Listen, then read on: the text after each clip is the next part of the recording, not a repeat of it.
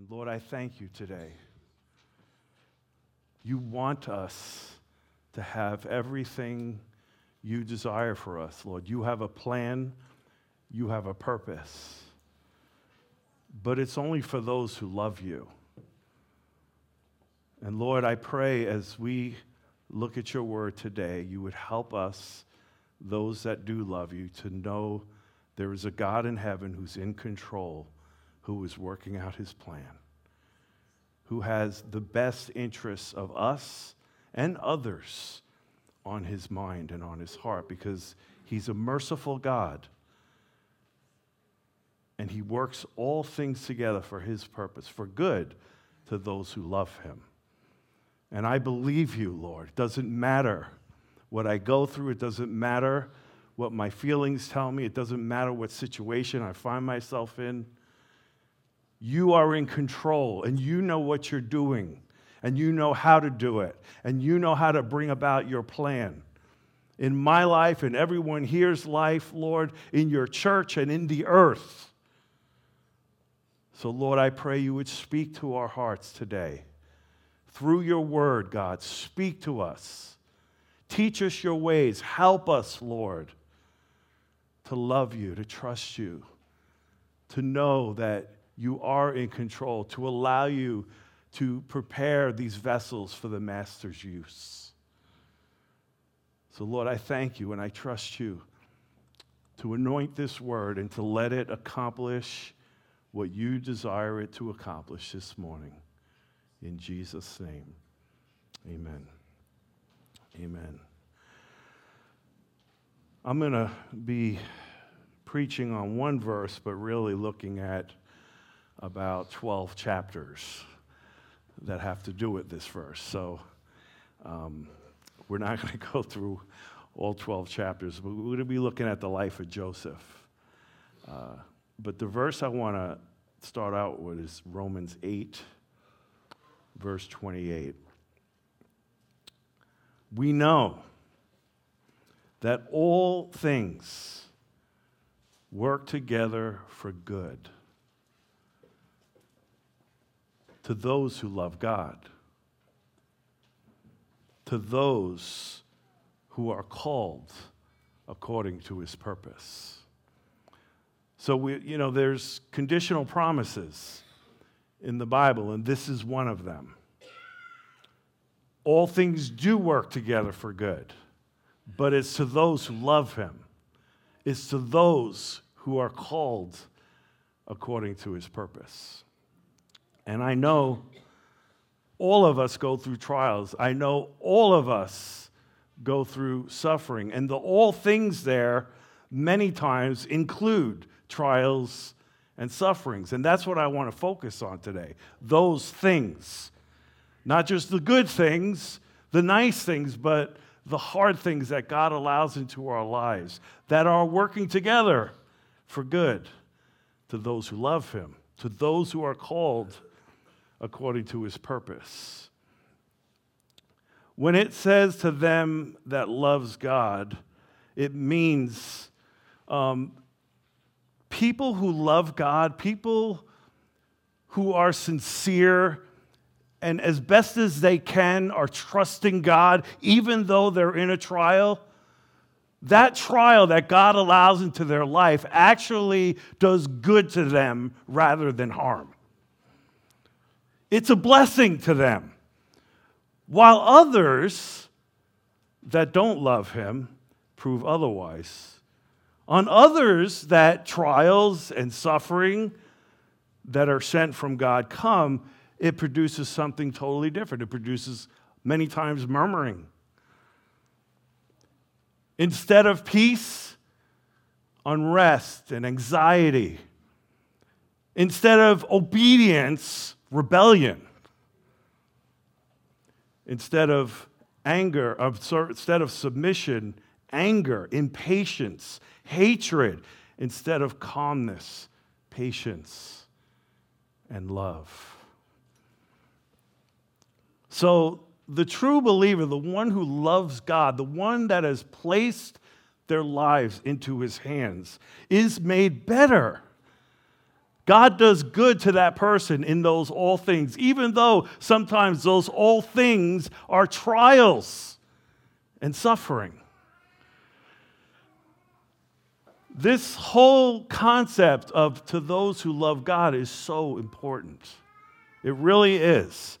It really is at the core of those who truly are saved, those who truly know Him. It's vital to our faith to understand the, the whole idea or concept of loving God. Jesus said in John 14 21, He who has my commandments and keeps them, it is he who loves me. And he who loves me will be loved by my Father. So you see, it is conditional. And I will love him and I will manifest myself to him. That expression, those that love God, is tied to the promises of God. And we see it many times in Scripture.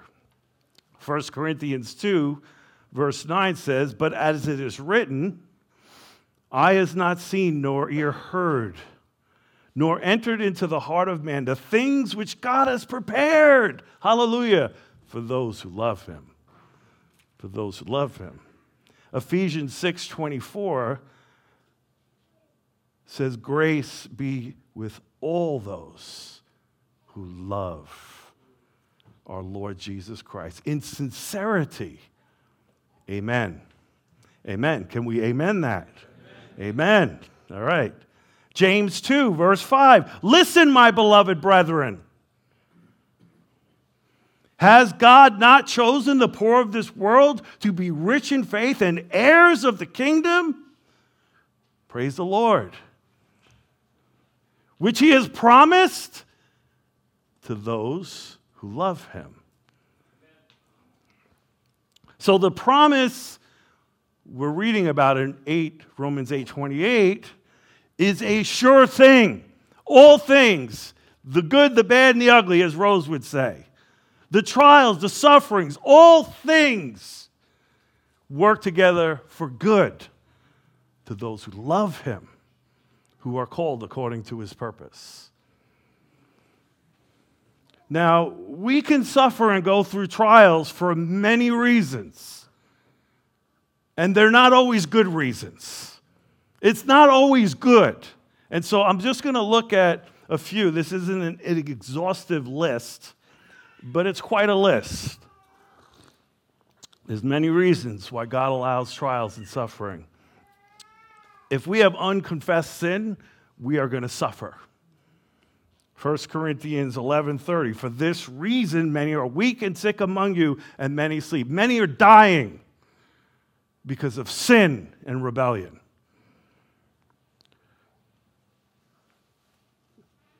God allows us to reap what we sow. Sometimes suffering and trials are just a natural consequence of our own choices.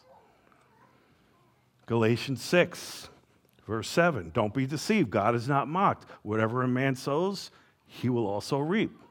He who sows to the flesh will of the flesh reap, corrupt, uh, reap corruption. But he who sows to the Spirit will reap everlasting life. He allows it to show us that our sin and other people's sin doesn't just affect us or them, it affects everybody around us. Joshua 7 gives us a good picture where one man takes something that's devoted to God and the whole camp suffers because of it. Fathers are told in Ephesians do not provoke your children to wrath, but bring them up in the training and admonition of the Lord. Your actions, how you live, could cause your children to suffer. Now, children, I, know they all left, but you're told too, you know, obey your parents in that same portion of Scripture. Honor your father and mother, which is the first command, with promise that it may be well with you. So Kids, obey your parents, honor them. God allows suffering to show us, to help us realize this life on earth is not heaven. We live in a fallen world, and suffering and trial proves it. All the suffering in the world proves we live in a fallen world. Romans 8 22 through 25 speaks about that. We know the whole creation groans, labors with birth pangs together until now. Not only that, but we also, we groan under the curse, this sin cursed world. It's just part of God helping us understand something's wrong. He helps us through suffering and trials to realize we've placed our hope somewhere else than in Him. There's a verse in Proverbs, I don't remember where it is exactly now, but it says, Hope deferred makes the heart sick. And if you're putting your hope in this world or anything in this world, your hope will be delayed, deferred. It will not come to pass. And your heart will be sick. You will suffer because your hope isn't in the only one who is our only hope. He allows suffering to chastise his children, right?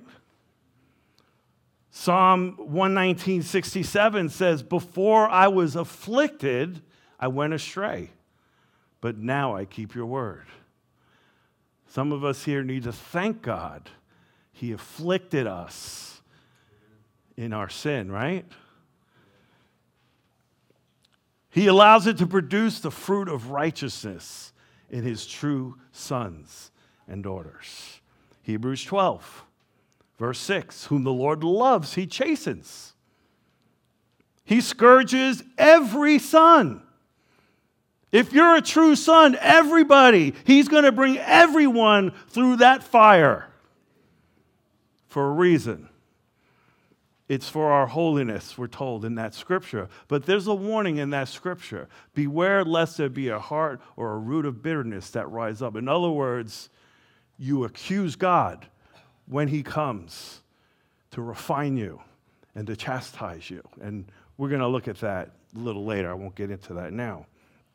Okay, he allows it to bring fruit in our lives. Even though we might be new and budding some fruit, guess what? Just like a, good farmer prunes his tree so it produces more fruit. We're told in John chapter 15 that God is a vine dresser and we're the branch. And even though we might be bearing some fruit, He comes sometimes with those cutters and He cuts us back so that we can produce more fruit. So He does it for that reason. He does it to teach us how weak we really are and how much we need him. First, uh, 2 Corinthians 1, verse 8 and 9. And this is the Apostle Paul. We don't want you to be ignorant, brethren, of our trouble, which came to us in Asia, that we were burdened beyond measure, above strength. We even despaired of life. Yes, we had the sentence of death in ourselves. Why? That we should not trust in ourselves, but in God who raises the dead. See, you don't, you don't understand resurrection power until you go through the fire and, and God shows you how really weak you are, and then you put your trust in Him. And you begin to believe Him for the grace and the strength to do things that are impossible for you to do. Also in 2 Corinthians 12, Paul, again in verse 7, says, Lest I should be exalted above measure by the abundance of revelations. In other words, so I wouldn't rise up in pride. God, a thorn in the flesh, was given to me from God, a messenger of Satan from God, from God's very hand. And we know in that passage, he pleaded with God. God, take this away. Please, God, take this thorn away. And what does God say? My grace is sufficient for you. My strength is made perfect in your weakness. Therefore, Paul says, most gladly, I will rather boast in my infirmities that the power of Christ may rest upon me. Therefore, I take pleasure in infirmities, uh, infirmities and reproaches and needs and persecutions, in distresses for Christ's sake. For when I am weak, then I am strong. I'm so thankful that it's been hard. I am. I look back on my walk of faith and I'm so thankful. I can say this with, with true sincerity for the trials, for, for the times when I felt like I could not go on, but yet in the midst of that, I got a sight, a revelation of God, a truth of His promise made real in my life that I wouldn't have got any other way. And then you know what? I was able to share that with somebody else. It became food for someone else. So I'm thankful. We're thankful for what we went through. I wouldn't be here if God didn't afflict my soul. But also for the suffering that we chose to follow Christ and to honor Him. That's the best. You don't want to suffer for sin, you want to suffer for Christ. And that's really what we're focusing on today. Okay, He allows it um, to enlarge our appreciation for God's sufficiency. 2 Corinthians 4 7. We have this treasure in earthen vessels. Why? That the excellence of the power may be of God and not of us. And what does Paul follow with, with that? We're hard pressed every side, yet not crushed. We're perplexed, but not in despair. Persecuted, but not forsaken. Struck down, but not destroyed. Always carrying about the dying of the Lord Jesus that the life of Jesus also may be manifested in our body. For we who live are always delivered to death for Jesus' sake, that the life of Jesus also may be manifested in our mortal flesh. See, that's all the good things. That's God's purpose. Making us more like Christ, making our lives or our vessel a vessel that can glorify Him. And He does it through that through the crushing, through the perplexing times, through the times where we feel like we're in a, a pressure cooker and everything's going to just burst, but yet God is there and we're not struck down. Somehow we get up. We're perplexed. Somehow we get through it and God is glorified. He does it to test and strengthen our faith. 1 Peter 1, verse 6 and 7. In this you greatly rejoice, though now for a little while, if need be, you've been grieved by various trials, that the genuineness of your faith, being much more precious than gold that perishes, though it is tested by fire, may be found to praise, honor, and glory at the revelation of Jesus Christ. 1 Peter 4 tells us in verse 12 don't think it strange, the fiery trial that you are going through as though something strange is happening to you. But rejoice to the extent that you partake of Christ's sufferings, that when his glory is revealed, you also may be glad with exceeding joy. He does it or allows it to drive us to God's word. Psalm 119, 71. It's good for me that I've been afflicted, that I may learn your statutes. It hopefully it drives you to this word because this is the only place you're going to find the answer. It creates opportunities to be a witness for Christ. Philippians 1 2.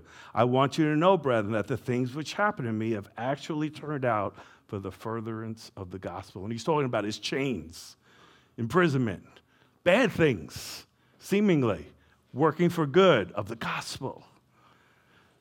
And most importantly, to develop a Christ like character. And we see that in Romans 8 28, right after that verse. That's his greatest goal, is to make us more like Jesus. And this, I'm going to throw this one in there um, because this has to do with the body, and this body really does live this out well. He allows suffering and trials to cause us to recognize our need for one another in the body of Christ and to draw us closer to one another. Haven't we seen that here? Paul says in 1 Corinthians 12, verse 25, there should be no schism, no division in the body, but that the members should have the same care for one another. If one member suffers, they all suffer with it. If one member is honored, all the members rejoice with it. Galatians 6 2, bear one another's burdens and therefore fulfill the law of Christ. And God does that here. It's a beautiful thing. And then lastly, again, this isn't an exhaustive list, but lastly, to bring glory to himself.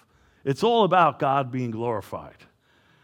And we, we see this in a, in a healing Jesus does in John chapter 9, where this man is blind from his birth. And of course, his disciples want to know, you know, whose sin caused this? Was it him, his parents? Why is this man blind? What brought about this blindness? And Jesus says this Neither this man nor his parents sinned, but that the works of God should be revealed in him. You know, it's one of those things where I don't have to understand. And, and we'll see. He allows trials and things in our life too because he's just bigger than we are and he knows things we'll never know or understand. And we just got to trust him in the midst of it. So we know that all things work together for good to who? To those who love God, those who are called according to his purpose. Watchman Nee said this, and this is key, because um, God wants to produce in your life, in my life, what He is determined to produce. He wants to use your life the way He is determined to use your life. So, I want to look at the life of Joseph. Got a little ahead of myself there.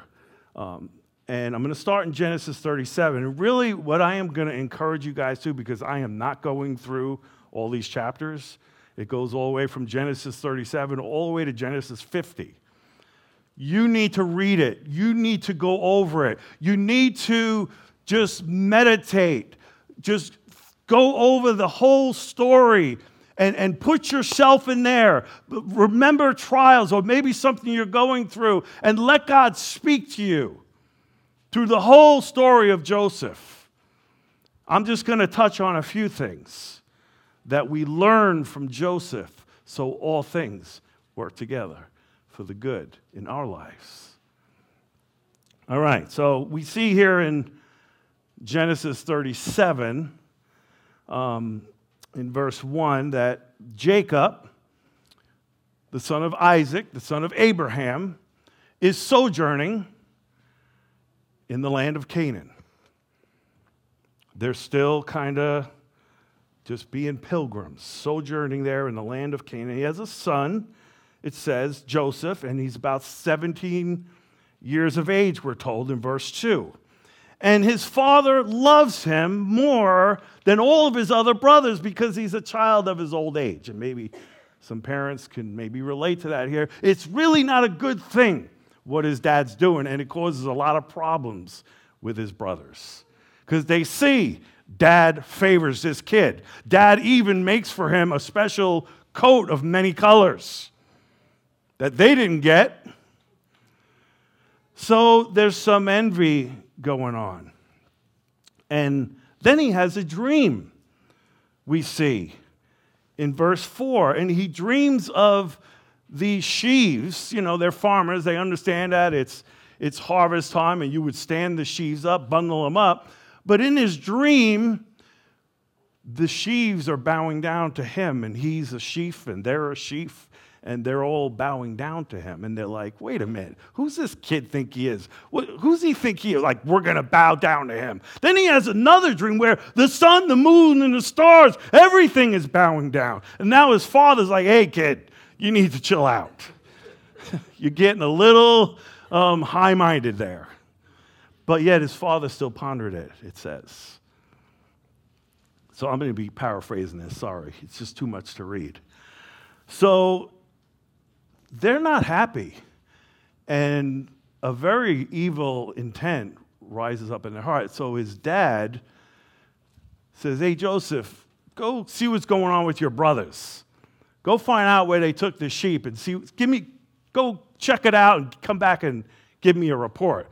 So he goes looking for his brothers and he runs into a guy and, and asks him, Hey, have you seen, you know, some guys with some sheep? He says, Oh, yeah, they went that way.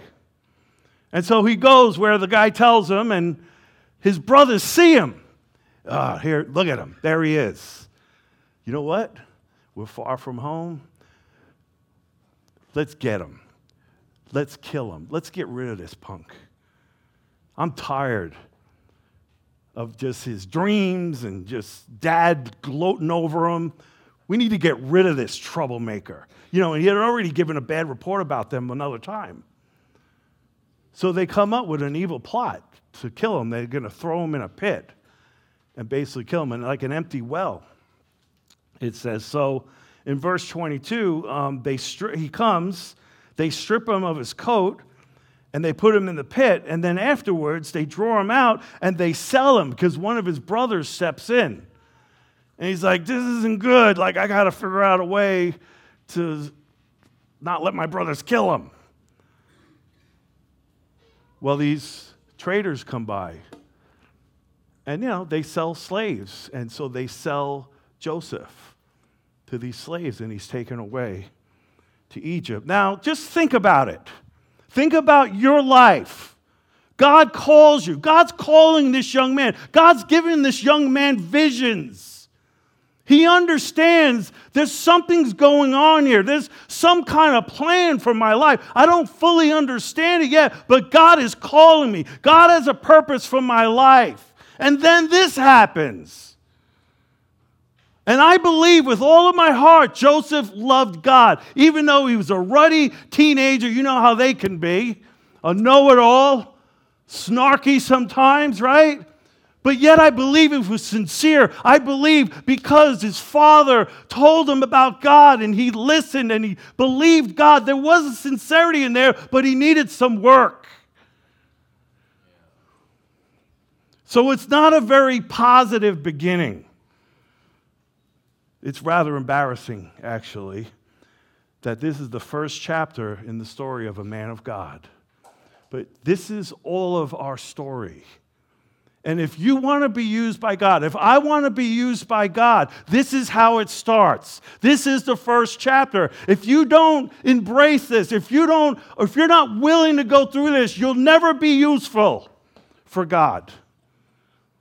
It's part of the all things working together for our good if we love Him.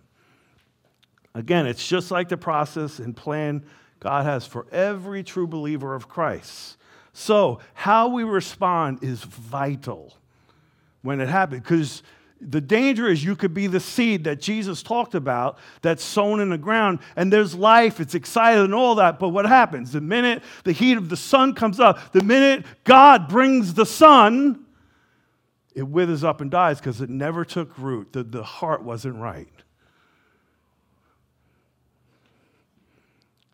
So, we're given no details, but something happens to Joseph between the time he's thrown into the pit in Dothan and the time he's sold to the traders to an Egyptian. Something changed when Joseph got to Egypt. And I believe he made a choice. Doesn't tell us, but I believe he made a choice. I believe he chose to believe that even though he didn't understand what was in it, that God's hand was still upon his life and that God was still in control. And he surrendered himself to it. You have to do that. This is vital. This is the first thing we learn if all things are going to work together for us who love God. Okay?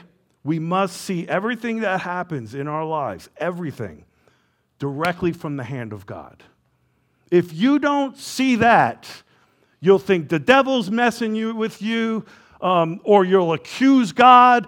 You'll see people instead of the hand of God. You'll see circumstances instead of the hand of God in your life, trying to bring about his purpose in your life.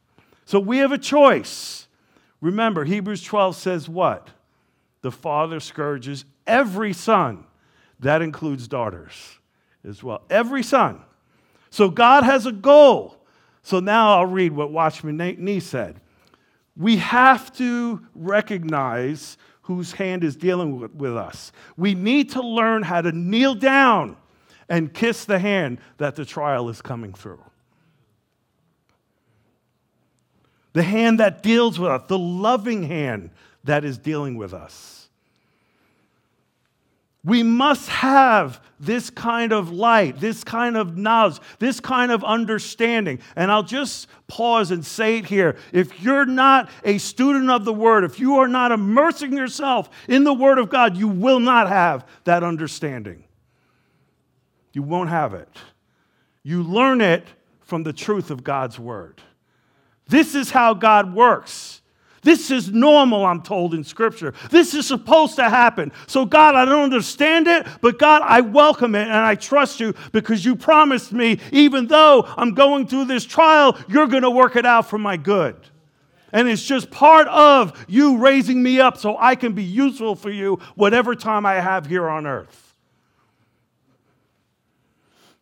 So, we accept and we believe that it's God's hand. Okay? Remember Job?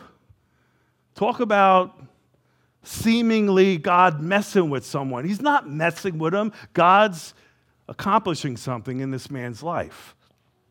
And so he loses his kids, he loses his wealth, everything is wiped out. And then finally, he's inflicted in his body. He's got sores, boils all over him. Talk about misery. And then he's got a wife who's a real help telling him, just curse God and die. And what does he say? you speak as one of the foolish women speaks. Shall we accept good from God and not accept adversity? In all this, Job didn't sin with his lips. Anybody here ever sin with your lips? Yeah. What about going through that and not sinning with your lips? Man, I read this stuff and I'm like, man, what is wrong with me? but I'm also encouraged because I know they're people just like we. We are. And we have more than they had. We do. Psalm 66 says in verse 10 You, O God, have tested us. You have refined us as silver is refined. You brought us into the net. You laid affliction on our backs. You caused men to ride over our heads. We went through fire and water, but you brought us out to rich fulfillment.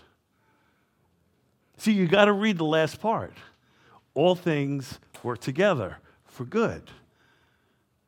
Even that, people riding over your head. I mean, just, it doesn't make sense to us. But yet, that's how God brings about good and his purpose in our lives. It's amazing. You see, people, there's such a bigger picture than we understand. God had a plan for Joseph, God has a plan for you you, you have no idea. I have no idea how big that plan is. We're so uh, limited in our vision, we're so limited sometimes in our scope of things. But yet, God sees the end and the beginning. He sees the whole plan before him and he knows what he's doing. He's working behind the scenes and somehow he's trying to guide us and get us just where he wants us, just like Joseph. It's amazing to me. So Joseph somehow had to accept what was happening from God. And I want to encourage you today I don't care what you're going through, accept it. Thank God for it. Accept it. No, God, this is your hand in my life. God, I embrace the trials and the suffering, and that it's hard. Thank you, Lord. You know what you're doing. I trust you, God, to bring about your will and purpose in my life. So next, we see Joseph. He's a different person. He's not this same snarky kid. Obviously, this Potiphar's house that he was put into as a slave in Egypt, this guy saw something. He saw a mature adult. He saw a young man with a lot of wisdom. He saw God. He, he actually acknowledged God's with this young man. Everything he touches, everything in my house, man, I'm making more money than I've ever made. Blessed, God's blessing is surely on this young man. And he raises him and puts him to a place of position. Now, most of us, we'd be happy right there. All right, Lord, well, you brought good. I'm, I'm here in a foreign land and all that, but hey, you, you gave me a good position in the house here. I'm living pretty good, so thanks, Lord. Oh no, he's not done. This isn't the master plan, this is just part of it. So, it says in uh, Genesis 39, verse 1, as Joseph had been taken down to Egypt, and Potiphar, an officer of Pharaoh, captain of the guard, an Egyptian, bought him from the Ishmaelites who had taken him down there. And it says, the Lord was with Joseph. Sure doesn't sound like it, right? That's how we feel when this stuff's happening. Lord, where are you? No, He's with you. If you love Him, if the best as you can, you're trusting Him and you're repenting even when the wrong thoughts come, but you're, you're holding on. He's with you. He said, I'll never leave you or forsake you. He's with you just like he was with Joseph. And he was a successful man. He was in the house of his master, the Egyptian, and his master saw the Lord was with him. I, don't you want people to know God is with you? That's what God wants. What is it with this person? God is with them. And that the Lord made all things he did prosper in his hand. So Joseph found favor in his sight, served him, and he made him overseer of his house and all that he had put under his authority. And now here's the but. But, see again, I'm good now, God. I can do this. But it says in verse 7 it came to pass after these things, his master's wife cast longing eyes on Joseph, and she said, Lie with me. So God's not done. But it says in verse 8, he refused. And he said to the master's wife, Look, my master does not know what is with me in the house. He has committed all that he has to my hand. There is no one greater in this house than I, nor has he kept back anything from me but you. Because you're his wife. How then can I do this great wickedness and sin against God? So it was as she spoke to Joseph day by day. Now, as I was praying and studying over this, the Lord dropped it in my heart. We feel like, and maybe you do this with your kids, maybe you do this with yourself, like we got to put ourselves in a cocoon and protect ourselves like from any kind of temptation. But yet, God didn't protect him from that. A woman every day, lie with me, lie with me. Why didn't God remove him out of that situation? Well, Joseph didn't put himself in that situation. And so, yes, we don't put ourselves in situations. You don't put your kid in a situation, but you don't put them in such a cocoon or a bubble that God can't even bring them to places where He wants to test, where He wants to teach them how to fight and teach you how to fight. He might lead you into a place. He won't tempt you, but He'll allow it just like he did with Joseph. And it's part of the testing. It's how we grow, it's how we learn. There's a way out of temptation. And we see he found it, he found the way.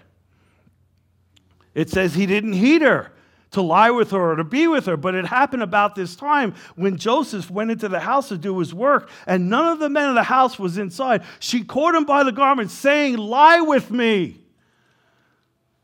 Listen, he's probably in his 20s. So we got some 20 year olds here, right? Um, and, you know, I talk to the guys and all that. It's hard when you're single. You know, Paul talks about passions and all that. So we're talking about a young man here with hormones. And I'm sure Potiphar's wife wasn't a dog. I don't know if that's correct or what, but you know what I mean. I'm sure she was a, a nice looking woman. Okay? I mean, the guy's, come on, he's someone in charge. All right. Uh, that's the old New Yorkish. Forgive me, Lord.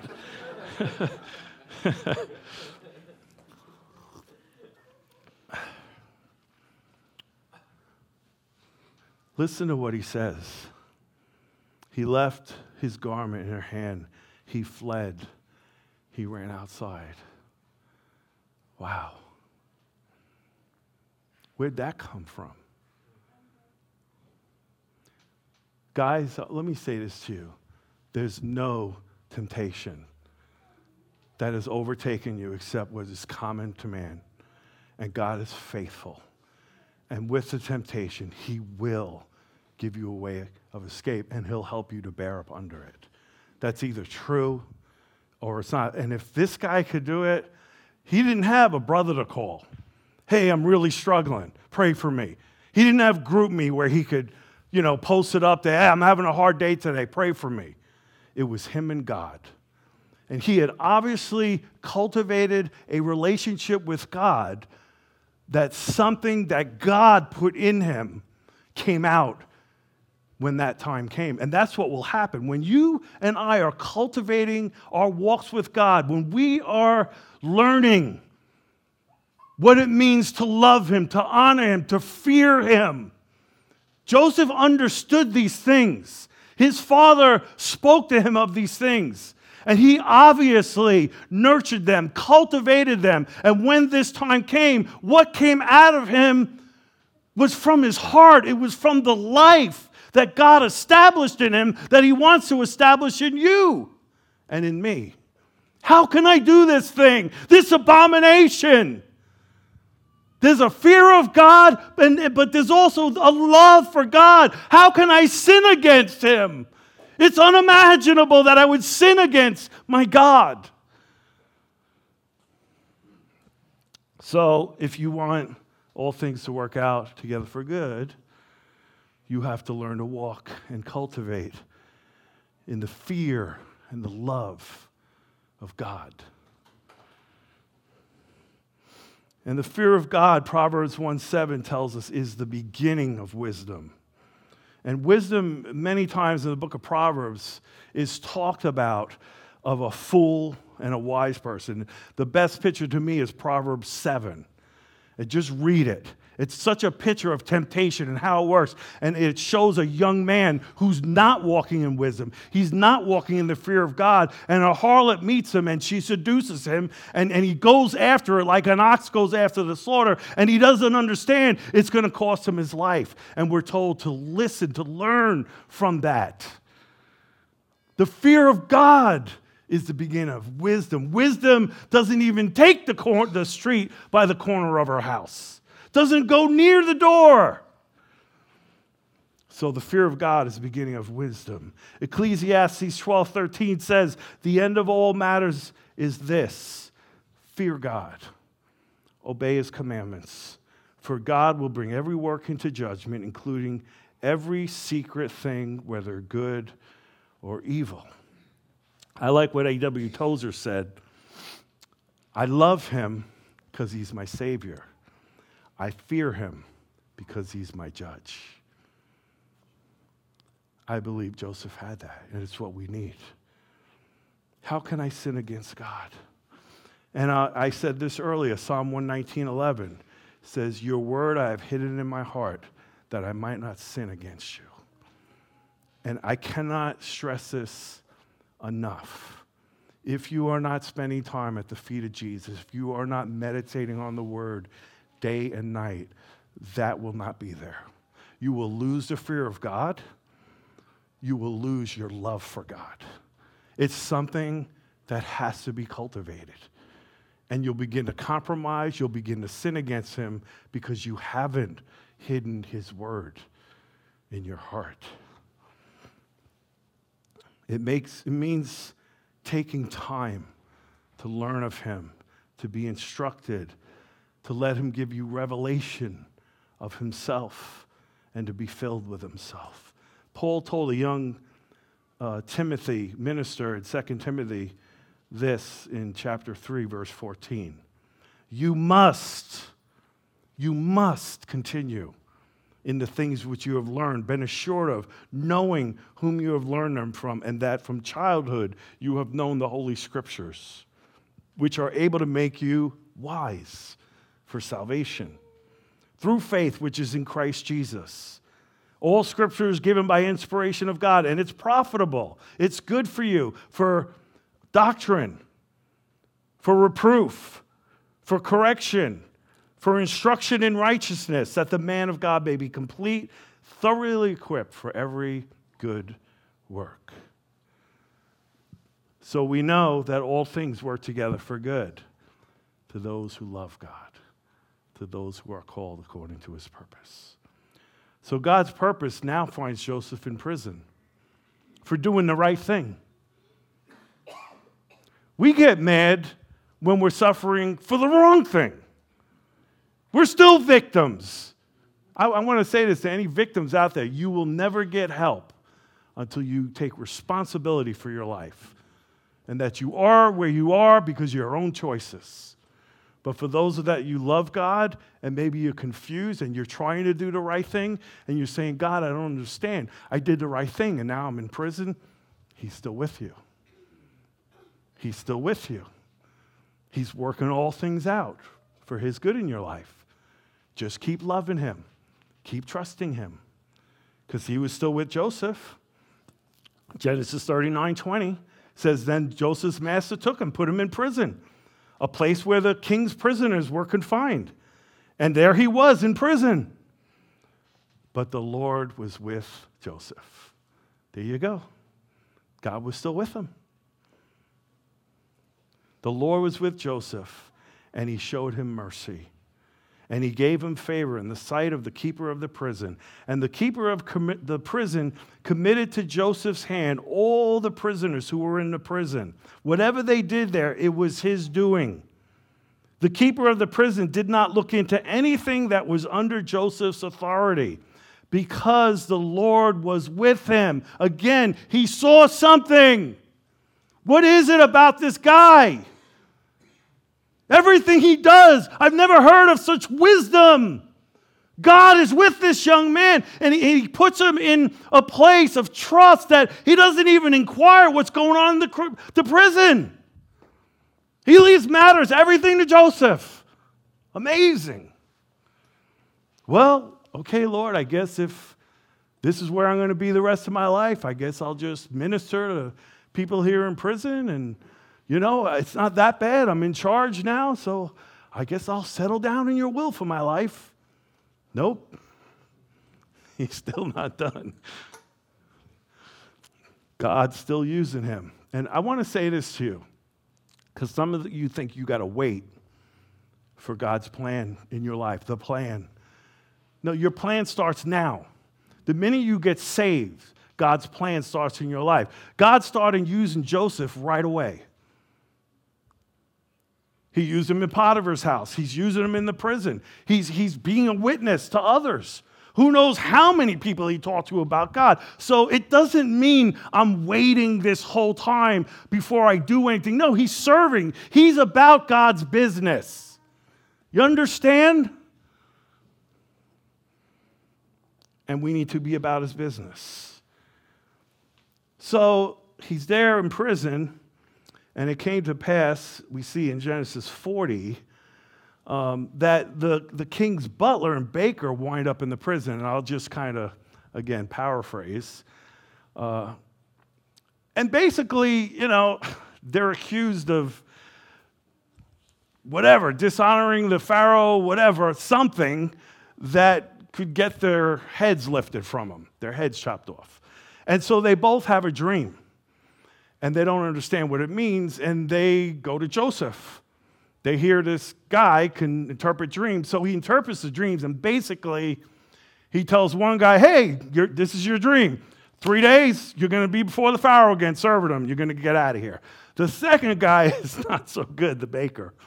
He's like, Well, your dream is you know, the birds that were eating your baked goods on your head, it's actually because they're going to take your head off in three days. So, in three days, the cupbearer is restored. And Joseph says to him in verse 14, Remember me. Remember me when it's well with you. Please show kindness to me. Make mention of me to Pharaoh and get me out of this house. For I indeed was stolen away from the land of Hebrews, and also I have done nothing here that they should put me in this dungeon. All right, this is it. This is my time. I'm getting out of here. I remember last year when I was working with Ray, he got all excited. Like he was for sure, for sure, he was getting out in May. And nothing he did worked. Nothing I tried worked. And, you know, again, I think sometimes we, even as ministers or we're trying to help people, we're almost messing up what God is needing to do. So, you know, and Rose is telling me, hun, maybe he needs to stay there. And I'm like, no, he needs to get out so we can work with him. And, you know, I got my plan, but God's got another plan. So everything falls apart and it gets worse for him. And so I get on the phone with him without even knowing what's going on, and I feel led. Ray, I don't know why, but you need to go through the story of Joseph. Just read it and go through it. And you know, I think he said to me um, that he had been thinking of that for some reason. And that happened, I don't know how many times when we would talk, because God's really speaking to him. So it says about Joseph that he languished two more years in that prison before the cupbearer remembered his request. And Ray is still there in prison, but you know what I'm seeing now? It's exactly where he needs to be. He's in church three times a week now. He's in the Word. He's growing. Um, he, he's taking classes to, to help him. He's exactly where he needs to be. And he's telling me, I'm going to be out in May. I'm like, okay, we'll see if the Lord wills. So, did the wheels of providence stop those two years? Nope. They were still turning, a little slow, but they were turning. You know what our problem is? We don't have patience. We're not learning how to patiently endure. Hebrews tells us we're going to have to learn how to do that. And so Joseph had to patiently endure. And then at the right time, Pharaoh has a dream. Where's the dream from? It's from God. Now the butler remembers. Oh, hey, Pharaoh, there's a guy in prison. He told me my dream, and it, it happened what he said. So they get him out of prison, and he interprets the Pharaoh's dream. And basically, what he tells Pharaoh is, hey, this is your dream. There's going to be seven years of plenty, and then there's going to be a severe salmon. Salmon. Famine. a severe salmon. Ah, that sounds scary. severe famine. He's like, hey, you need to get someone and you need to gather up all the plenty in the seven years. And you need to put someone over it so that when it gets really bad, um, they could distribute it and manage it and all that. And he's like, well, why not you? Obviously, God is with you. Again, he saw something. So Joseph gets placed as like the right hand of Pharaoh. There's no one greater in Egypt besides the Pharaoh than Joseph. Amazing. And so there's seven years of plenty, just like he said. And then the famine comes, and now God's plan begins to unfold because now his brothers and his father are starving. And the only place to get food is Egypt. And, and God understands my people got to go to Egypt, and they're going to be there for a while. And then they're going to be in bondage, and then I'm going to raise up a man named Moses. See, God has this master plan, and here's Joseph, like in his thing, but yet he's a piece in this master plan. That's what your life is. You need to understand there's such a greater picture. So the brothers got to go, and I'm not, it's a whole nother thing. Um, but basically, he's restored to his brothers. They've suffered because of their sin. They've been guilt ridden. They've watched their fathers for years, unable to get over the death of his son Joseph, and they're torn up inside. And God brings a test to them through Joseph, and Joseph sees, wow, they've really repented. And in tears, he embraces his brothers, the very ones who threw him in a pit, who wanted to kill him. And you understand Joseph is a type of Christ. And just like his brothers, our sin threw Jesus in a pit, our sin crucified Jesus. But if the guilt, the suffering, the pain we go through because of our sin somehow gets us to the point where we'll humble ourselves and repent and acknowledge I'm guilty, I was wrong, please forgive me, God will embrace you, just like Joseph embraced his brothers. And that was God's ultimate plan. It's beautiful. God had a plan. And, and I want to say this God saw what was coming. People, please hear me. There's something coming. Please hear me. It's right on the horizon. And God knows what's coming. And He's wanting to raise up Josephs. He's trying to get His people to a place where He can use them, just like He used Joseph, to rescue others so they don't die to bring life, to be food for us, even if it means our death, our suffering. That's the all things. He's working together for good, not just us, but mostly for other people. See, because if you're saved, you're already going to heaven.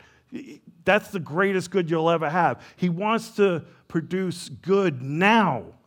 He wants to use your life now. He's got a plan now for your life. So, Joseph had to keep choosing to love God, to trust Him, even though everything around him said different. So, I'm going to end. I know many here have been going through it, will go through it, whether you're in it now or you'll be in it next week. Um, you're going to go through trials. You're going to suffer. If you're a child of God, God is going to bring things into your life or has brought things into your life, and it's from Him. And so I want to encourage you today do like Joseph, choose. Choose to see this is God. Even though I don't understand it, Lord, this somehow is from you, and you're wanting to produce something in my life. And so, Lord, I'm surrendering it to you. I'm not looking to get out of it. Lord, uh, or, or shorten it. Lord, however long I need to be in this prison, however long I, I need to be under this or that, or deal with this, whatever it is. Lord, let your will be done, not mine.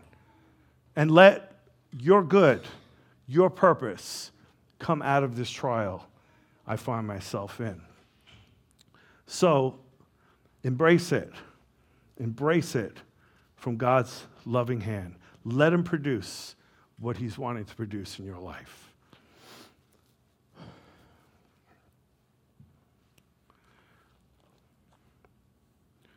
I'm going to ask us to stand.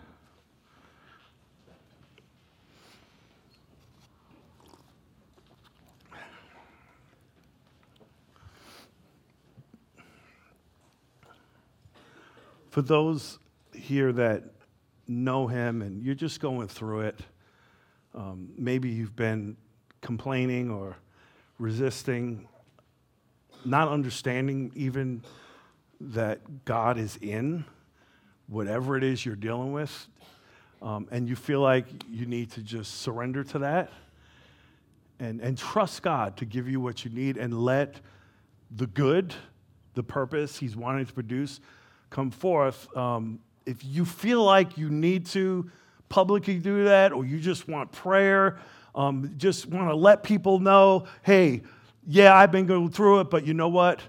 I'm going with God. I'm, I'm surrendering this today. I, I'm choosing to trust Him. No matter how long it takes, no matter how hard it is, I want God's will. I want God's purpose for my life. I want God to use me in the days to come. So if you want to uh, respond to that, you want prayer for that, um, we'll make time for that. But also, there's others here today. You're like Joseph's brothers. You're suffering. You're facing trials for the wrong reasons. You're reaping from your own choices. And like Joseph's brothers, you're suffering because of rebellion and because of sin. Like I said earlier, Joseph is a type of Christ. And just as he forgave his brothers who meant evil to him, and our sin is evil towards God, our rebellion is evil towards God.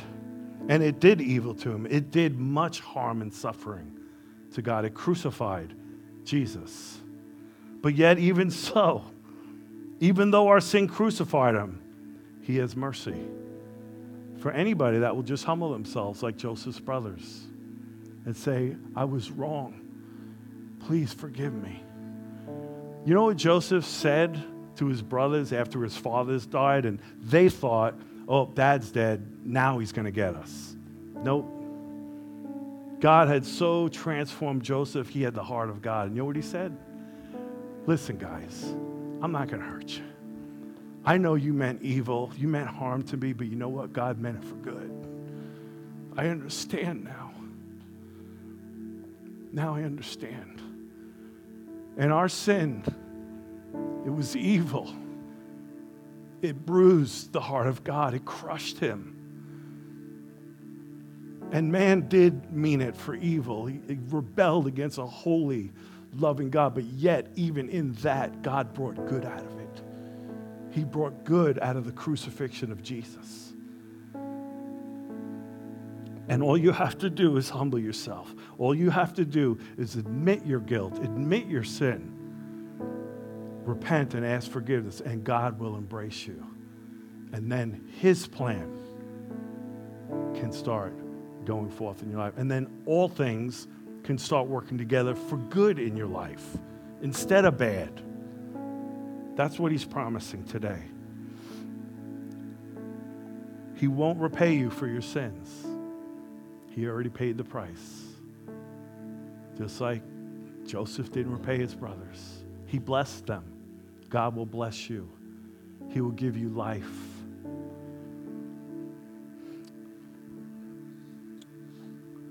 Anyone here, you're Joseph's brother. You've sinned against God. You've hurt the heart of God with your rebellion. God is calling you to his loving arms. He has mercy for you. If God is speaking, if you're tired of reaping the consequences of your choices, of your rebellion, that's tiring. It says in the Bible, the way of the transgressor is hard. And you know what? You know what the problem is? Nothing good comes out of it, nothing but death and misery. God is offering life today anyone online. So if there's anyone here, you need forgiveness from God. You need to ask God to forgive you for your rebellion, to forgive you for your bad choices, for your sin. He's here for you.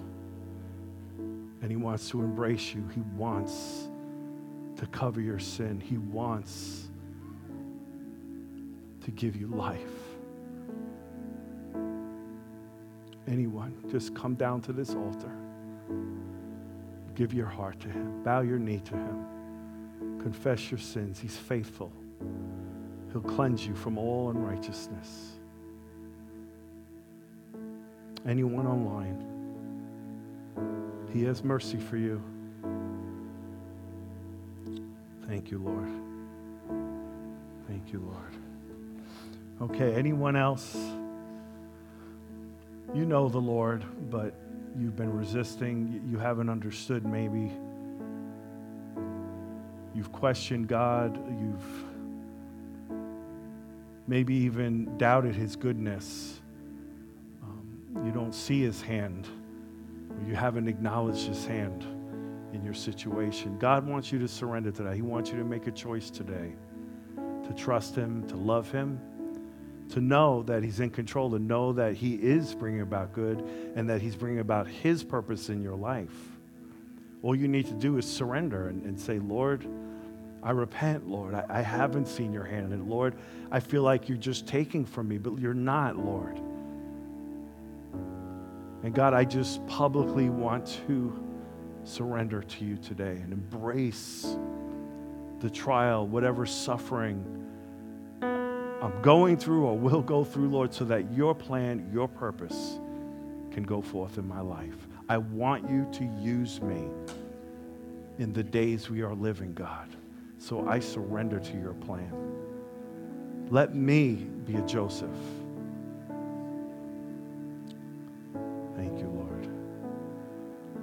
Thank you, Lord.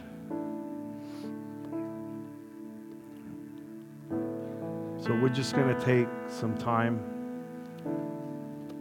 You know, you might have to do this every day. Every morning you get up, you might have to do this. And so let this be the beginning, but like I said, get up tomorrow, get on your knees, say, Lord, I surrender. I trust you. Let your plan be worked out, Lord, even though I don't understand what's going on. And let's remember one another that we're in this together. Amen.